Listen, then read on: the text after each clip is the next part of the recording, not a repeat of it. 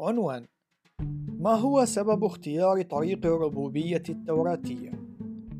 لقد سبق وقلنا في البداية أننا حين نقوم بالمقارنة بين الموقف الإلحادي والربوبي فإن تركيزنا سوف يكون على الربوبية التوراتية. أنا على ثقة أن هذا هو الموضع الذي قد تشعرون فيه بالميل إلى اتخاذ مخرج ووضع هذا الكتيب جانبا. ربما قد سبق وسمعتم أنه لا يمكن الوثوق بالكتاب المقدس أو أنكم عاينتم إساءة استخدام الكتاب المقدس. على الرغم من عدم توفر المساحة الكافية للتعامل مع هذه المواضيع في هذا الكتيب، فإنني أود أن ننظر إلى وصف الكتاب المقدس لله ومقارنة هذا الوصف بما يتطلبه الواقع.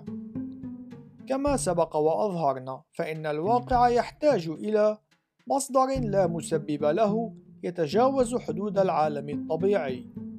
مصدر قوي بما فيه الكفاية ليقدم تبريرا لهذا العالم. مصدر يمتلك قصدا وهدفا لتجنب الاحتمالية شبه المنعدمة المتجذرة في العشوائية الرياضية. مصدر عاقل قادر على تبرير الحقائق الذهنية.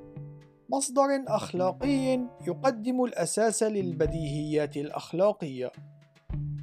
على الرغم من أن هذا الأمر قد يبدو مفاجئا للبعض، إلا أن الكتاب المقدس يقول التالي: إن الله متسام، أي أنه يفوق الطبيعة، معلنا أن السماوات عاجزة عن احتوائه. إن الله فائق القوة، إن الله يمتلك غايات ويتصرف لينفذ مقاصده. إن الله شخصاني يمتلك ذهنا ويفكر. إن الله صالح أي أنه أخلاقي في جميع طرقه. فيما يتعلق بالنقطة الأخيرة إن الكتاب المقدس لا يقول فقط أن الله كلي الصلاح إنما يقول أيضا أنه كلي العدل. هذا الأمر سيجعل من الإله الذي يقدمه الكتاب المقدس المصدر الأكثر منطقية لأخلاقنا الموضوعية، ليس ذلك فحسب، بل سيجعل منه القاضي المثالي الكلي الصلاح. وإن كان الأمر كذلك، فلربما يجب علينا أن نتعامل مع هذا الموضوع بجدية بالغة.